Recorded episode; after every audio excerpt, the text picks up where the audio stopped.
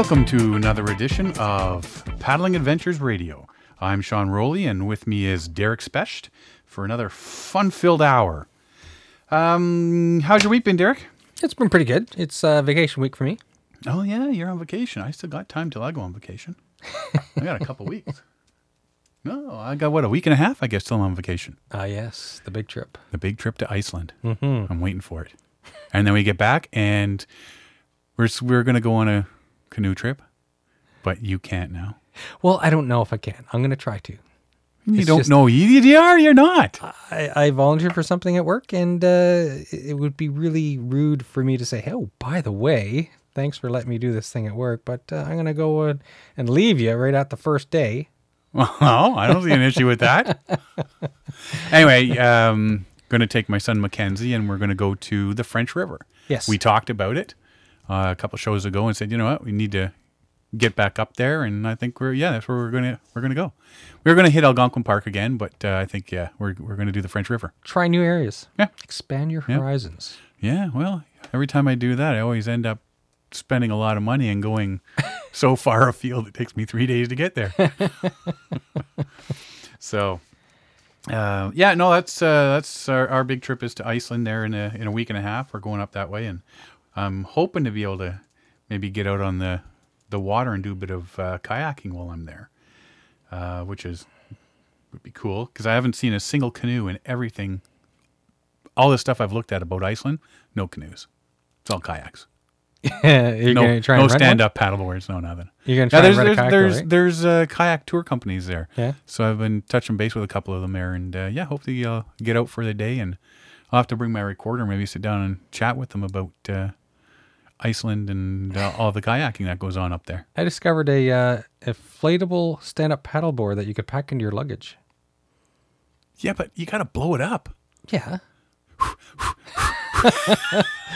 well, you, you, you, you know Thermarest. You're used to that. Yeah, it's it self inflates most. a paddleboard. You'll be sitting there blowing that up for a week. oh man. Um.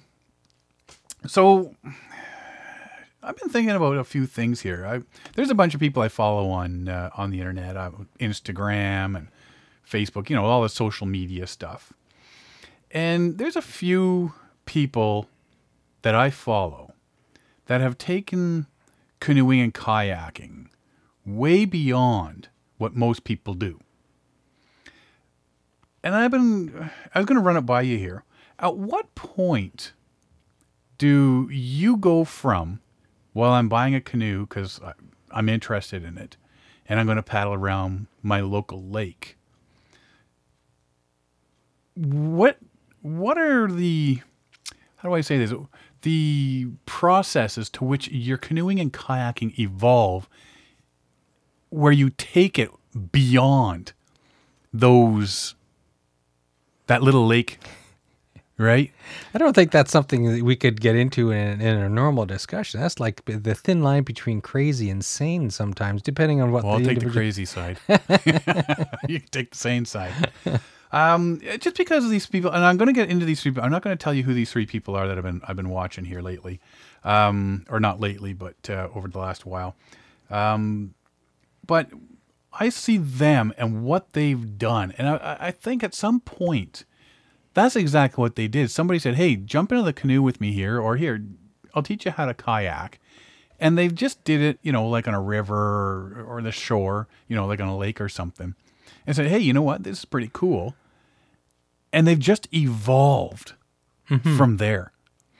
Um, I mean, myself. I mean, we we had canoes when we were teenagers, and and uh, you know, I had a sit in the middle, and while my two brothers paddled. And at one point, it's just like, you know what? I really enjoy the canoeing, but I'd rather do it without my brothers, and I don't want to sit in the middle and uh, you know That sounds quite normal. yeah, and uh, ended up getting my own canoe, and or my wife and I and my fiance at the time, um, ended up getting a canoe, and you know we take it camping and we paddle around the campground lake and and whatnot. And we did that for a couple of years, and then at one point, it just all of a sudden evolved where I was canoe tripping. Mm-hmm. I was doing solo trips. I was doing trips with friends, and you know, it just uh, got a whole bunch of new people in in my life to do the trips with and stuff.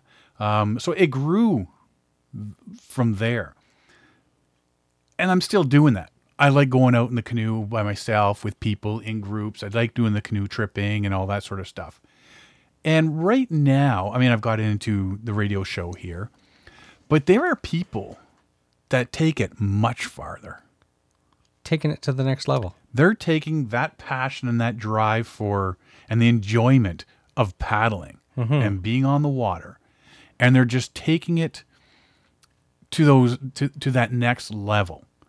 Um, now, I mean, I've sort of stopped at canoe tripping and and and whatnot, but at what point do you all of a sudden say, you know what, like you're going to do guiding, and you're going to start teaching?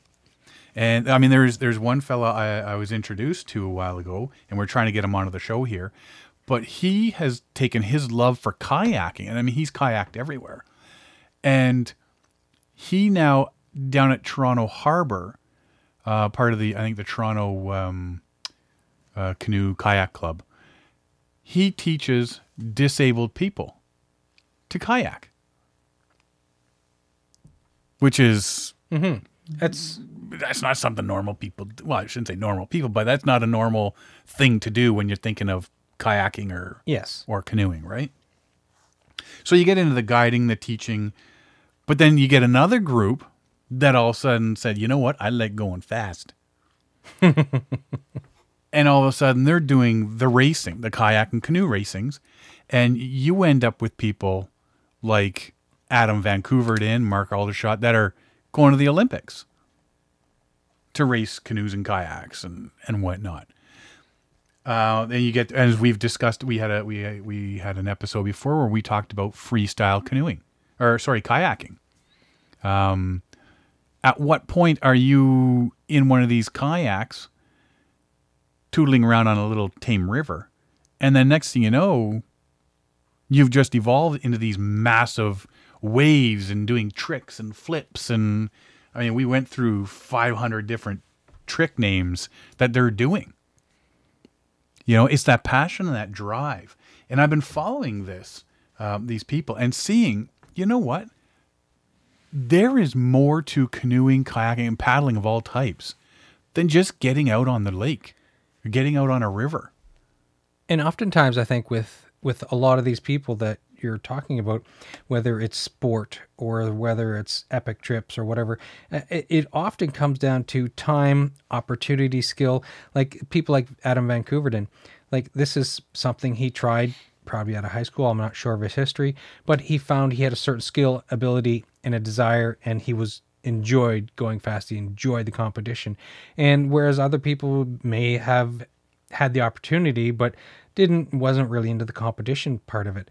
Or if if somebody's going to do some sort of epic you know huge trip that might take months that's that's time and opportunity. That's you, you have the opportunity and you have the time to do it. This is not like I, I couldn't do it because i can go and get away from work for a week at a time Yeah. type thing right?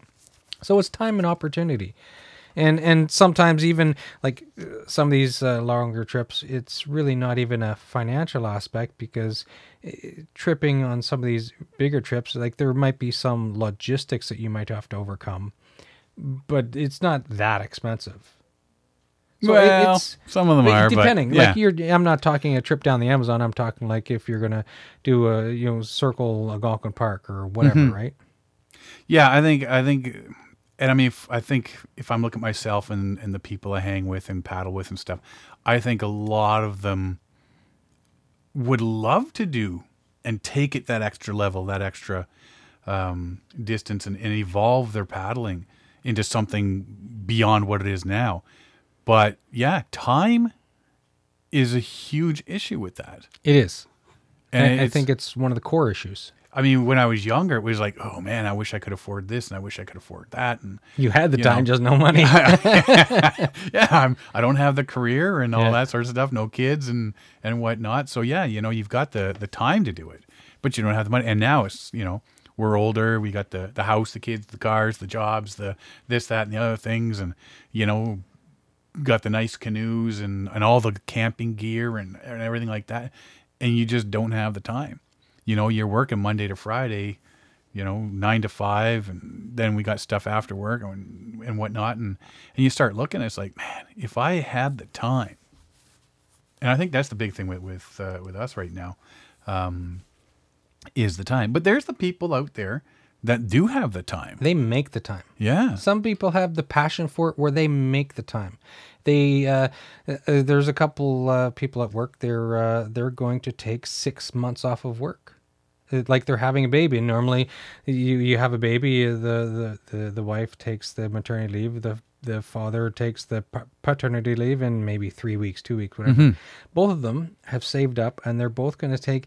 I think she's going to take the full time, but he's going to take a good six or eight months himself off and it's like whoa that's uh, that's a huge commitment to be away Big from work time. right there's Yeah. huge financial losses there right so but that's where you make a commitment to do something and they're going to trip they're going to travel the world stuff oh, like that's that not bad. But yeah, I mean, uh, if you can do that and you plan for it and stuff, right? uh-huh so that's what i'm saying some of these people they they make the time they have the passion to make the time to take it to that next step Mm-hmm. Well, and you, I mean, if you want to look at it uh, from another aspect as well, you get the rafting companies. What what do you wake up one day and and think, you know what? I'm going to buy a whole bunch of rafts. I'm gonna, if they if you build it, they will come. it's it's that simple it's that simple that's how you start a company oh i'm just going to buy a whole bunch of rafts. Yeah, and it, it's just being, I guess, the opportunity, right? So dude you live in las vegas oh what I guess rafts aren't in. uh, but yeah, I I just been it's it's eh, they're the other uh, another total aspect is you get guys like Jeff McMurtrie, Jeff's Maps, yes and he's into the canoeing and he's in the tripping and the you know all that sort of stuff. Absolutely. But what he's doing isn't necessarily taking his paddling to the next level. But he took a passion. but he's taken the passion for something to do with paddling Yes. to the next level. And he's got Jeff's maps. And he started on such a it was such a small thing. Like he uh he got in I think it was Red Pine Bay he was telling me. He got in there and he was trying to find a portage and he paddled around for an extended period of time and the portage wasn't where the map said it was. Yeah. So he found that so frustrating the inaccuracies that he keeps coming across on all of these available maps.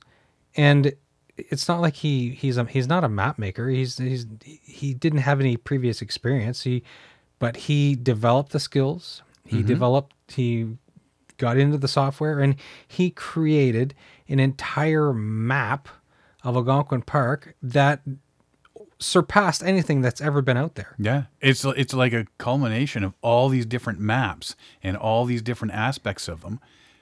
You know, from canoe routes and portages and historical bits and old, you know, hand-me-down maps that have come Yeah, from he- back in the day. He located some map by auction. He uh, begged, borrow, stole. He he would go to old archives and get scans of these like late eighteen hundred maps of, of different areas, and he would.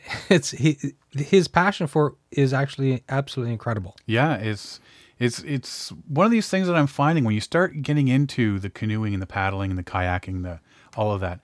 The amount of people that are out there. Yeah, there's there's a large chunk and that's all they do. They like to go out and be on the water. Yes, And that's the extent of it. They like to get out there on the water, sit by a fire beside their camp, you know, uh, at the campsite and, you know, look up at the stars. That is it. That's what they enjoy. And there is nothing wrong with that. But there's those other ones that go beyond that. yes. And they just take, yeah, they just have that passion. What's they just- around that next bend? yeah. what's that next lake look like and so they take that passion and they end up doing this epic you know four month long trip somewheres and it's it's just i find it amazing that somebody can want to see the next bend in that next river and with such a great desire that they just keep going Yeah. Well, I'll, I'll give you the one of the first guys that's actually um, I've been following lately is Drew Chernick. Um, he worked at for eight years. He was in Algonquin Park at Camp Ahmek, and you, you've probably seen him if you're on Facebook and, and Twitter and Instagram. 100 lakes in 100 days. And he says that he he worked at Ahmek, Camp Ahmek for eight years, and he's had access to a cottage on Canoe Lake for 11 years. And he really hasn't seen as much of Algonquin Park as you'd think he would see. Um, and based on that, he decided, you know what? I love this so much and getting on the water. I love paddling. He's challenged himself to paddle 100 new lakes in 100 days this summer. And he's I think he's up to about 80 lakes now. And he plans to be done by uh, September 1st. So he's got a couple couple uh, well, a few weeks left. Um, but that's one of the things. He's now taken his his passion for canoeing and he's actually set himself a goal to do something besides just paddle around. And and I think that's the key. You you create this internal goal for yourself. You create this mindset, and it's once you create that goal for yourself. If you're a goal oriented person, that's the drive. That's what Yeah. takes you to the next level. Well, and I, I would be interested to see what he does after this, because you know if he's been there for so long and he's you know yeah now he's all of a sudden he's going you know what I'm going to do hundred lakes in hundred days. Well, where does he go from there? All of the lakes. You know, like does he do hundred new lakes next year? Does he do hundred lakes in or or fifty lakes in four parks or? I think the next logical step for him, well, for me, you want to, if that was me, if I did 100 lakes in 100 days in Algonquin Park, the next logical step for me, what I would be doing is I'm going to visit every single accessible canoe trippable lake within Algonquin Park. And There's 1,500 lakes in Algonquin Park. 1500, so you may take four years. Well, if he's doing 100 and 100, that's going to take 15 years. so, but no, I, that's exactly it. I mean, guys like this, you know, he's now taken, well, this is my area. This is where I am all the time. Well, let's just set ourselves a goal and, and take that passion and that drive for canoeing.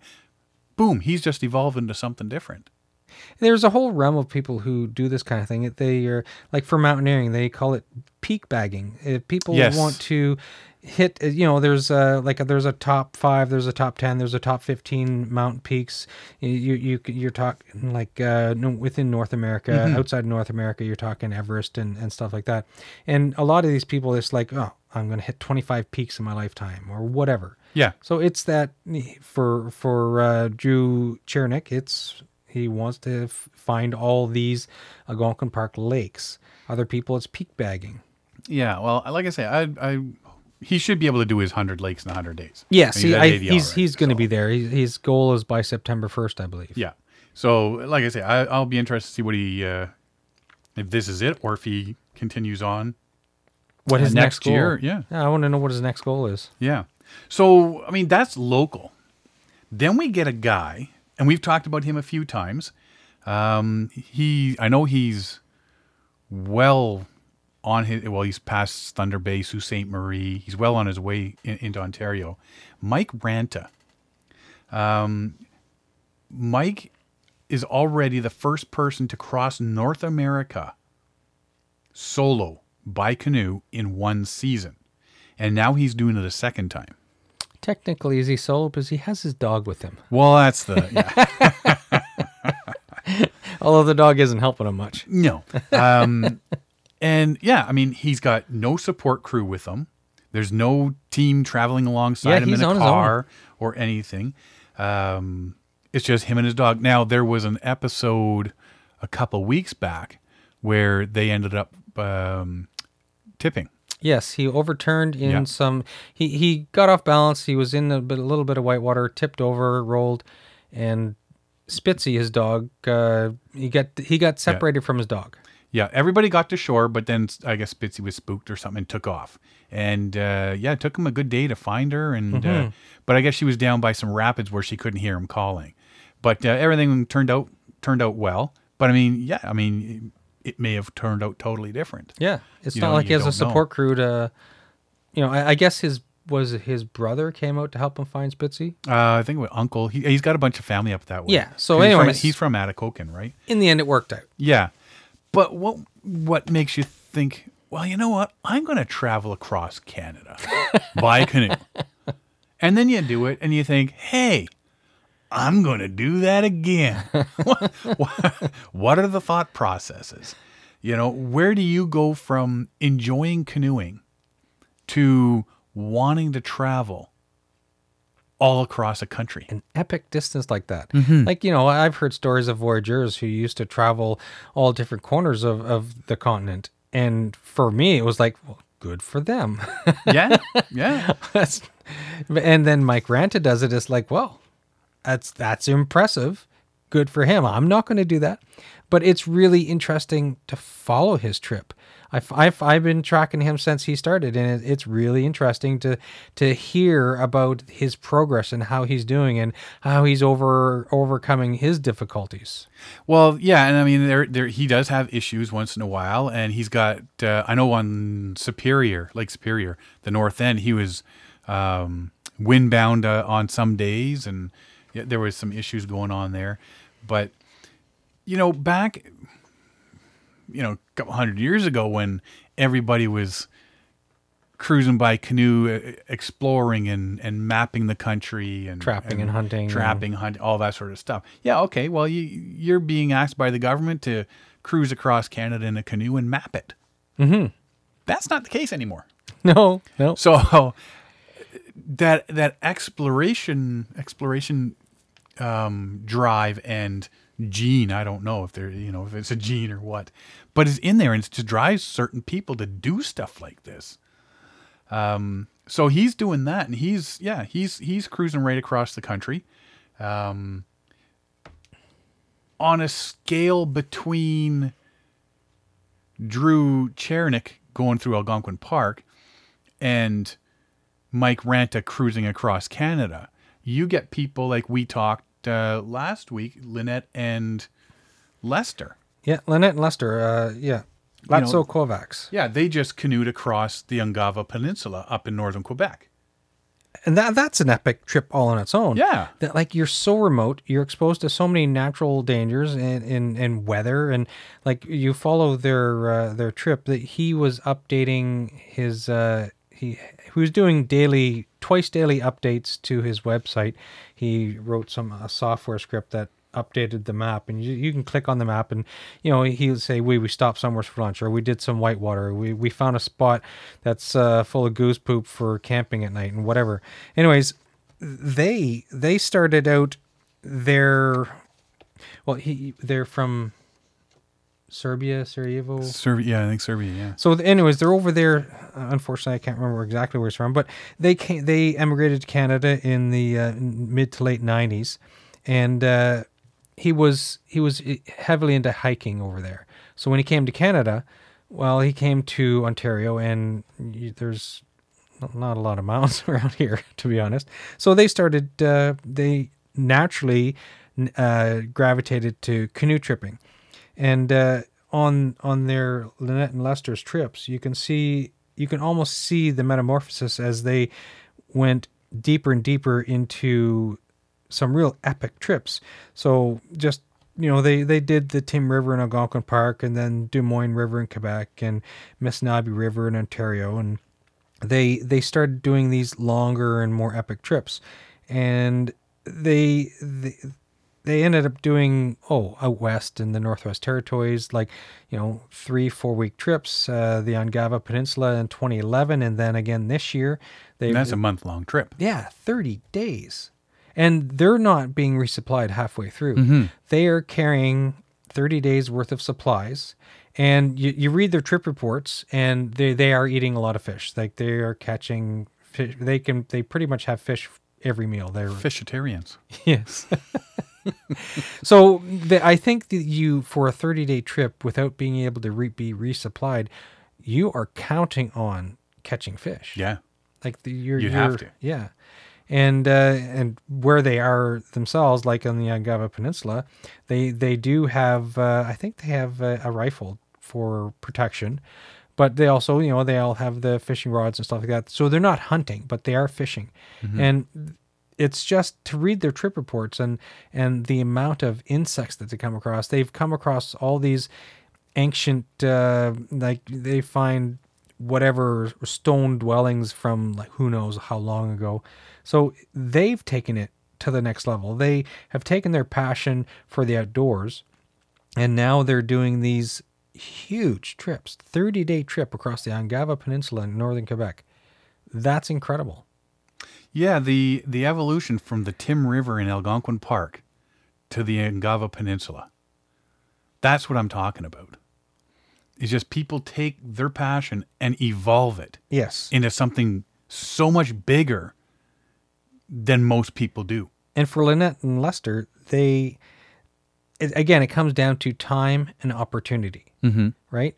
So Lynette has a her own business. She does artwork, and Lester, he is, I believe, he's a, a teacher. So they they have they can just take the time off. They can take a thirty day trip. They do often have trouble finding canoe partners because they they they normally like to go in groups of four to six for Yeah. safety. So it, it again, it's time and opportunity, right? Yeah, yeah. well, Like I say, I mean, where most people would be happy with the Tim River Yes.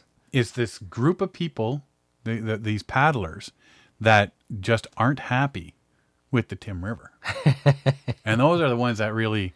But I think deep down, a lot of us are like that. You know, I mean, yeah, I mean, we talk about it saying if I had the time, The opportunity. I, I would be so many other places right Yeah. now. You know, um, I don't know how many times somebody asked me, "Hey, Derek, do you wanna do you wanna go and do this trip?" It's like I'd love to do that, Mm-hmm. but uh, that's like a you know a 15 day trip, and I can only get seven. Yeah. so Yeah. again, it's time, opportunity, and uh, often there's huge expenses too, like uh, Banks Island. yep, It would be nice to do Banks Island. Uh, I don't know if I could find the time, opportunity. It, we want to do this trip, but the expense is huge. that's the ones that are going to kill you. Mm-hmm. So, but then you've got, I mean, we've we've we've got the people that just do their normal stuff. Then we got the guys that are doing something like the hundred lakes in hundred days, and then we got people crossing the Ungava Peninsula. Then we got people crossing the country, and last year, uh, Freya Hoffmeyer Meister, sorry, Freya Hoffmeister. Hoffmeister was in the news. She finished a circumnavigation of South America. Now, did she? What, what what's the circumnavigation? You're talking. all around. Circumnavigation via Cape Horn and the Yep. Panama Canal. Okay. Um, totally right around it. A 26,908 kilometer paddle. She was allowed to paddle through the. Yeah. Apparently, was allowed to paddle through the Panama Canal. Yep. Now, I, I around Cape Horn, that's uh, that's some pretty dangerous area for Mm-hmm. weather. Um, there was points where she was, yeah, definitely five days she was windbound at Cape Horn. Was she solo? Yep. Uh, last ditch effort, I guess, to to land um, damaged her boat and her shattered her paddle. Huh. Uh, now she didn't do this in one year. She'd planned to do it over the course of three years, three eight month stages, uh, but it ended up taking four years, nearly four years. They say what forty four months. Um, so she's yeah the the first ever kayak circumnavigation of the South American continent. Huh. And this was right after she did a record shattering 2009 circumnavigation of Australia. Solo? Uh, that I don't know. But She doesn't seem doesn't seem to like people. apparently. so, so I guess the more you evolve your paddling, the less people you like. Yeah, I or the less that want to hang out with you because you just gone crazy. Um, but yeah, like almost twenty seven thousand kilometers. Now there was one up the Amazon River. This wave hit her, um, swept her five miles up uh, a shallow river mouth at speeds of nearly twenty miles per hour. She was eating her dinner in her boat around uh, a shallow sandbar, waiting for the tide, and it arrived in the form of three foot of a three foot wave. So the tidal bore, A tidal bore, just like and it Bay pushed her Fundy. all the way up. yeah, she said. it- I'd save some time. Uh, no, she wasn't going that way. Um, she ended up capsizing near the end. Um, she was side surfed for about a quarter of an hour. Oh wow, Oh yeah, she was. She thought sh- that was it, that'd be horrifying. and she was. She, she's quoted as saying, "I was fearing for my life, crying out for help in German." Which is surely ridiculous in that situation. so, but here she she's done it. Um, and at one point, she says she accepted a Navy escort along Colombia's dangerous coast. Oh yes, that's true. She, there'd be quite a few dangerous areas that she had to traverse. Yeah. So this is what she's done. So you can see how far people take their passion for paddling. Yeah, So when people ask, why do you do this? Well, no, because I want to get out and enjoy nature. yeah. Don't look at me as a freak. Check what the people out there are doing and how far they're taking this stuff. And I mean, I'm just going to continue following all these people and uh, you know see where they where they where they go next, sort of deal. Um, it's quite amazing. And you know what?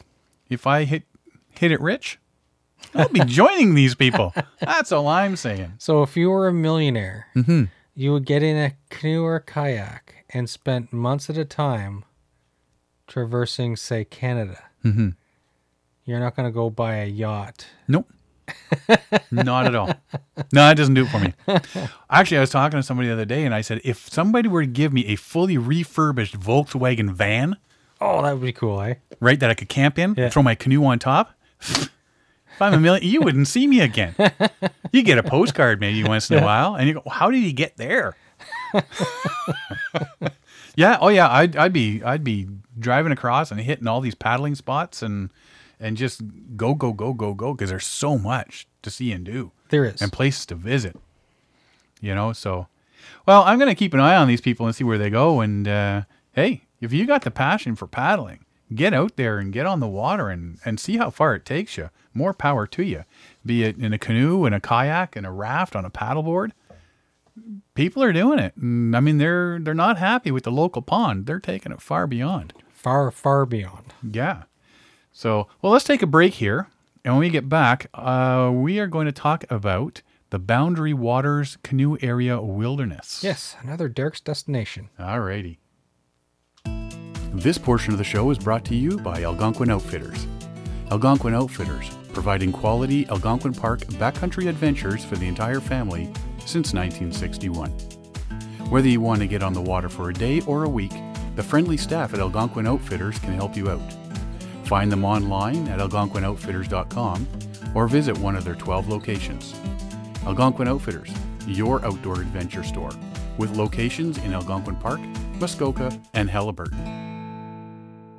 Hey, this is Sean Rowley of Paddling Adventures Radio. When out on the water, a bad map can lead to a terrible paddling experience. That's why when paddling Temagami, Killarney, and Algonquin Park, I've come to rely on Jeff's map. If you're looking for a waterproof, tear resistant map with paddling routes, portage data, historical points, and much more, then go to jeffsmap.com and see the maps I use. Available in print or in a downloadable format, jeffsmap.com. Welcome back. We are going to talk uh, about something that I've, I've seen a lot of from canoe trippers, and over the last while, especially, has uh, been in the news for not so great reasons. The Boundary Waters Canoe Area Wilderness, um, massive, massive U.S. forestry uh, park where canoe trippers and paddler like paddlers galore, camping and and everything. It's like uh, outdoor wilderness mecca. Um, borders the Quebec, uh, uh, Ontario, and uh, Minnesota. Um, but there is trouble brewing because they are talking about putting a mine uh, in the area of um, boundary waters. And there's a lot of people up in arms because the potential for um, sulfide and whatnot flowing into the, the watershed. Um, now, Derek, you've done a bunch of research on.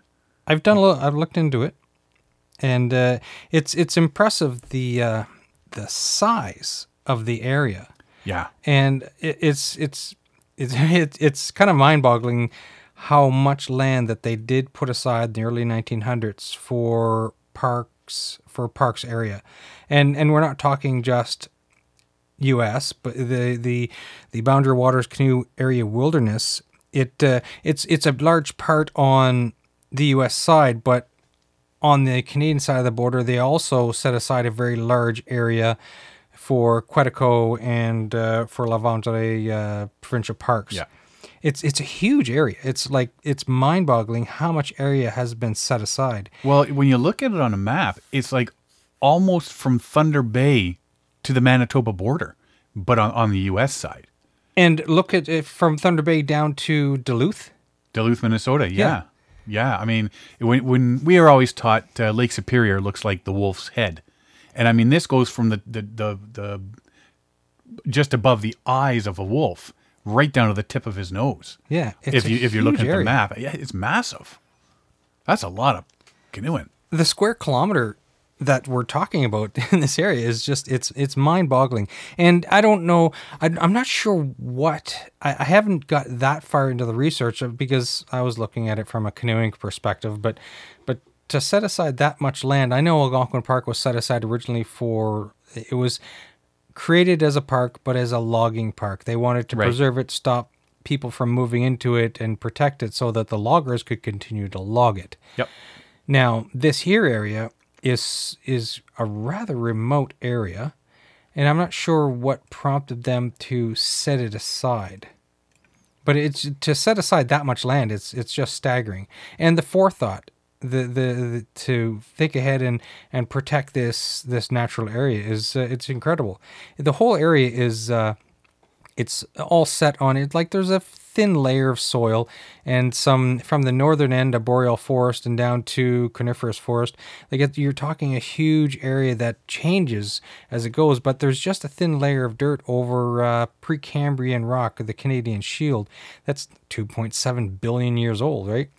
So it's you know the uh, the history in the area has been pretty much scrubbed clean every time there was a you know an ice age. So what twelve thousand years ago, or yeah, twelve thousand years ago, the last ice age uh, receded. So it scoured the area, dug out any bowls for lakes, and then whatever area might have rebounded. But for the most part, the lakes that are there are, I guess, that you can consider them new lakes Yeah. because they, they were just freshly scoured 12,000 years ago. That's new. But uh, the uh, what was it? The the boundary waters area, the that area that was set aside, it's uh, it sees about 250,000 visitors a year. That's a lot of people. It's a lot of people. Do you know what what are the numbers for Algonquin Park? That I don't know that one anymore. Anyway, I, I thought it was But uh, yeah, it's not close to that. I thought it was bigger than that. Algonquin? Yeah, wasn't it? I'll have to I'll have to look look into Yeah. But anyways, they do consider this like this area. They call it the uh, the most the most popular canoe area in the world. Yeah. So it, it combined with Quetico and uh, and Superior National Forest, it's a, it's a very large area of uh, for for canoeists, for backpacking, for hiking, for for anything, right? The uh, it for Boundary Waters canoe uh, canoe area wilderness itself. There's uh, they, I estimate there's about two thousand backcountry campsites. It's uh, there's about nineteen hundred kilometers of canoe routes, and then there's twelve significant hiking trails. It's uh, it's about uh, was at 4,400 square kilometers? The whole park itself is 4,400 square kilometers. 770 kilometers, about 20%, is water, and the other 80% is mostly forest and woodland area. It uh, it's always been protected, so it's old growth forest, and there's so there's never been logging. There there have been quite a few forest fires in the area, and I know there's the a large swath of the area in I think it was 99 the, there was a huge storm that came through uh, the U.S., Ontario, Quebec, and uh, a very large swath of trees throughout the Boundary Waters area was uh, was knocked down, and they've had prescribed burns over the last uh, oh since the since the hurricane came through, and uh, it uh, so they're doing prescribed burns to clear up the other uh, the undergrowth and, and whatever from this big storm that came through. Although there was a very significant uh, what was it, uh, 1,100 hectare, 1,300 hectare fire in 2005 that they had to uh, extinguish. So they're they're trying to clean it up and clear it up and and burn undergrowth to prevent any large scale fires like we saw in woodland caribou this summer. Right. And uh, so, but it's just a it's a huge area. It's very popular. It, uh, it it's what is it for for me? It's about seventeen hour drive to get there.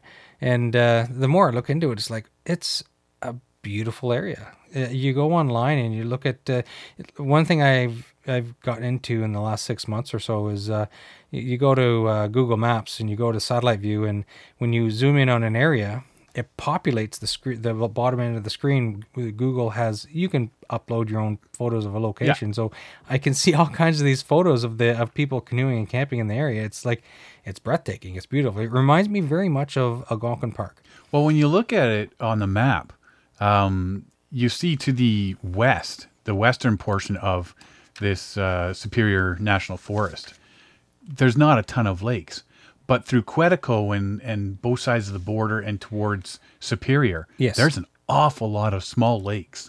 And that's the area that they call the boundary waters. Yeah. The, the, the large swath south is called the uh, Superior National Forest. Yep. That's uh, that's huge. Sixteen thousand square kilometers. Yeah. There's 3.9 million acres in that area of the Superior National Forest. And uh, when you start combining the areas, what 4,400 square kilometers for boundary waters, there's uh, 4,700 square kilometers for Quetico, and 16,000 square kilometers for Superior National Forest. And I never did look into La Vendrée, but uh, it's it's not as big, but it's a it's still a significant chunk of park. Yeah. And so the boundary waters area itself, which it follows the border, the Canada US border, that's where all the waterways are. Like 2,000 or 1,900 kilometers of canoe routes in the area alone, right? And then you go into Quetico and there's another 2,000 uh, campsites, uh, you know, 1,500 uh, kilometers of canoe routes. It's the area is just you could get lost in there for a long time you you, you wouldn't have to worry about coming across other people it's your your true isolation and if you really want to get back to nature and enjoy a nice week away or a couple weeks away it's the place to go to Oh, definitely. I mean, just just like I say, the size of it, and there's roads that go through that you can launch from anywhere if you're looking to go canoeing or camping or or uh, any type of paddling in there. Um, there's there's tons of jump off points and and uh, you know you get the waterfalls in there. I mean, there's a um, uh, there's a big falls over that way. It's right on the border, and I can never remember the name of it. Um, but it's it's uh, one of the border crossings okay in there, and it's right up in there. Um, and for life me, I can't remember the name of it, but it's right it's right across the border. Mm-hmm. And I mean that you, see all that scenery up there. Well, there's so much. There's so much to see in the area. It's uh, it's it's a very well protected area. Some of the areas are so popular that you need a, uh enter a lottery to get your park pass to enter some of the areas like Moose Lake and whatnot. But uh, overall, it's um, everything is permitted. You have to have a permit either Quetico or for Boundary Waters, and so they, I think they limit you to 14 days on a single site and stuff like that.